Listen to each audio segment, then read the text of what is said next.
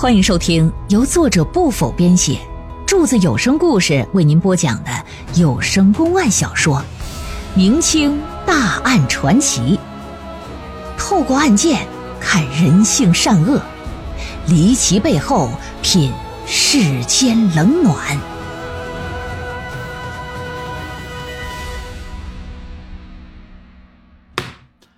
古代的县城啊，显然没有咱们现在的县城大。可是想要找到一只靴子，那也无异于是大海捞针呢。最重要的是啥呀？没有一个目的范围，你根本就不知道上哪去找。考虑到要是像没头苍蝇似的乱飞乱找，可能谁也找不着。所以说，三班六房的人就进行一番分工，划分区域，每个人只在自己的区域里找。时间总是过得飞快，一晃两天时间就过去了。这些人不光自己找，还发动自己亲朋好友出去寻去，可以说是把整个余杭县都翻了个底儿朝天呢。一个衙役啊，甚至连前几年他媳妇丢的一只银簪都给找着了，也没看见老爷的靴子，以至于所有人都怀疑老爷的靴子是不是根本他妈没丢啊，故意是不是拿个由头来整我们呢？可是三天时间还没到呢，只能接着找呗。到了第三天头，大家伙不抱什么希望，而且已经做了两手准备。他们已经找人做了一只新靴子，到时啊能过关那最好，要过不了关也只能是挨板子了。且说在余杭县的西北部有这么一个地方叫李安乡，就是如今的这个呃鲁鸟镇。由于这地方四面环山，冬暖夏凉，昼夜温差大，又是灰质土壤，就非常合适啊。蜜梨，哎，非常合适种蜜梨。这里生长出来的蜜梨呀，外观很好看，果肉洁白、脆嫩，汁儿多，味儿甜。因此，这里的人呢，就世代种植蜜梨。安里乡也素有“蜜梨之乡”的称号。每年三月下旬是梨花开放的时节，成百上千亩的梨花园，放眼望去，那是洁白如雪，芳香四溢，别提多美。凡是打这路过的人，无不是驻足观望，有的人甚至还会走到梨园里去近距离的欣赏一番。话说这第三天早上的时候，有两个衙役找找靴子呀，刚好就打着梨园旁边经过。又恰好尿急，都想放放水，俩人就进了梨园各找一棵树站底下呲尿。放完水，整个人都神清气爽。一看这梨花还挺好看，寻思看会花吧，转转也换换心情，顺便啊也休息休息。看到美如画的梨花，两个压抑压抑的心情也确实好了不少。一边往前溜达，一边就欣赏。可是走着走着呀，就见不远处的梨树上出现一大大的黑点在这片雪一样的世界中，那黑点显得挺不和谐。两个衙役就挺好奇，心说什么玩意儿？上前面看看去。走近一看，先是啊为之一愣，紧接着那就是哈哈大笑。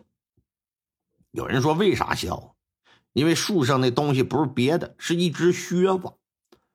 拿下来仔细辨认，发现正是连日来他们到处寻找的老爷的那只官靴。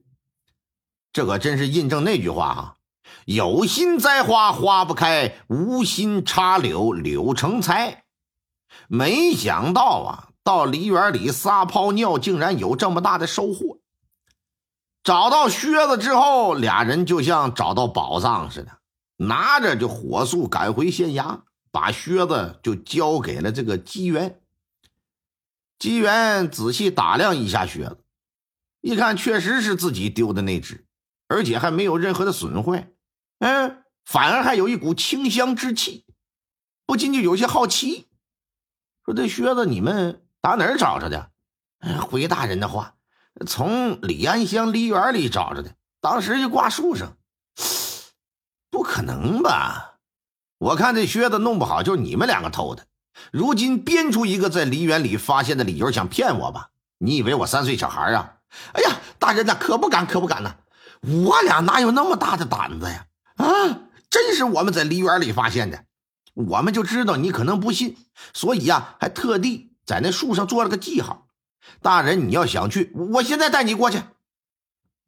老爷想想说也好，本官亲自去看看。胆敢到县衙里偷东西，还偷到我的头上来了，我必须找出那盗贼，严惩不贷。来呀，备轿！老爷这回出门没有低调出行，大张旗鼓，不仅坐了四个人抬的绿泥大轿，还让人是鸣锣开道啊！衙役们举着肃静回避的牌子，再加上前后随行的护送人马，在大街上整的就挺威武气派。老百姓纷纷都往这边观瞧，心说县太爷如此高调出行，这怎么个事儿啊？是不是有什么稀奇呀？跟着看看吧。闲着也没什么事都在后头跟着，想看热闹。老爷也没有让衙役驱赶，任由他们跟着。在一县之内，县太爷就是土皇帝。当他们到了梨园之后，当地的里长、保长、甲长全都到齐了。由于不知道出了什么事啊，大家伙都挺害怕，担心老爷问责呀，却都战战兢兢的。下了轿子，进了梨园，在两个衙役的指引之下，老爷就来到那棵挂靴子的梨树前来了。大人，你看，就是这棵树，这不吗？这上面有个绳子，绳子就是记号。机缘背着手，绕着这棵树走了几圈，上下打量一番。最终，眼睛啊定格在树下的土地上，蹲下身子仔细看了看，发现土质有些疏松。你们来看，这里的土像是被人翻动过呀？哎哎，确实啊，可不嘛？你看看这颜色都不一样，哎，这味道，一闻就是新土嘛。老爷再看看其他树底下，都是尘土。只有挂靴子这棵树啊，是新土被翻过。果农若是除草，一定是每棵树的土都会翻动翻动啊。但放眼四周，只有这棵树是新翻的，想来这下面一定是有什么蹊跷。来呀，找些工具，刨开来看。家长就找了两把镐头，大家伙挥着抠吧，刨了能有四五十公分吧。一个衙役就觉得好像刨到什么了，再往下一抠，拿手扒拉开一看，我的妈！竟然是一条人的大腿。在场这些人全都是大吃一惊啊！而后众多衙役一起上手，很快一个男尸就展现在众人面前。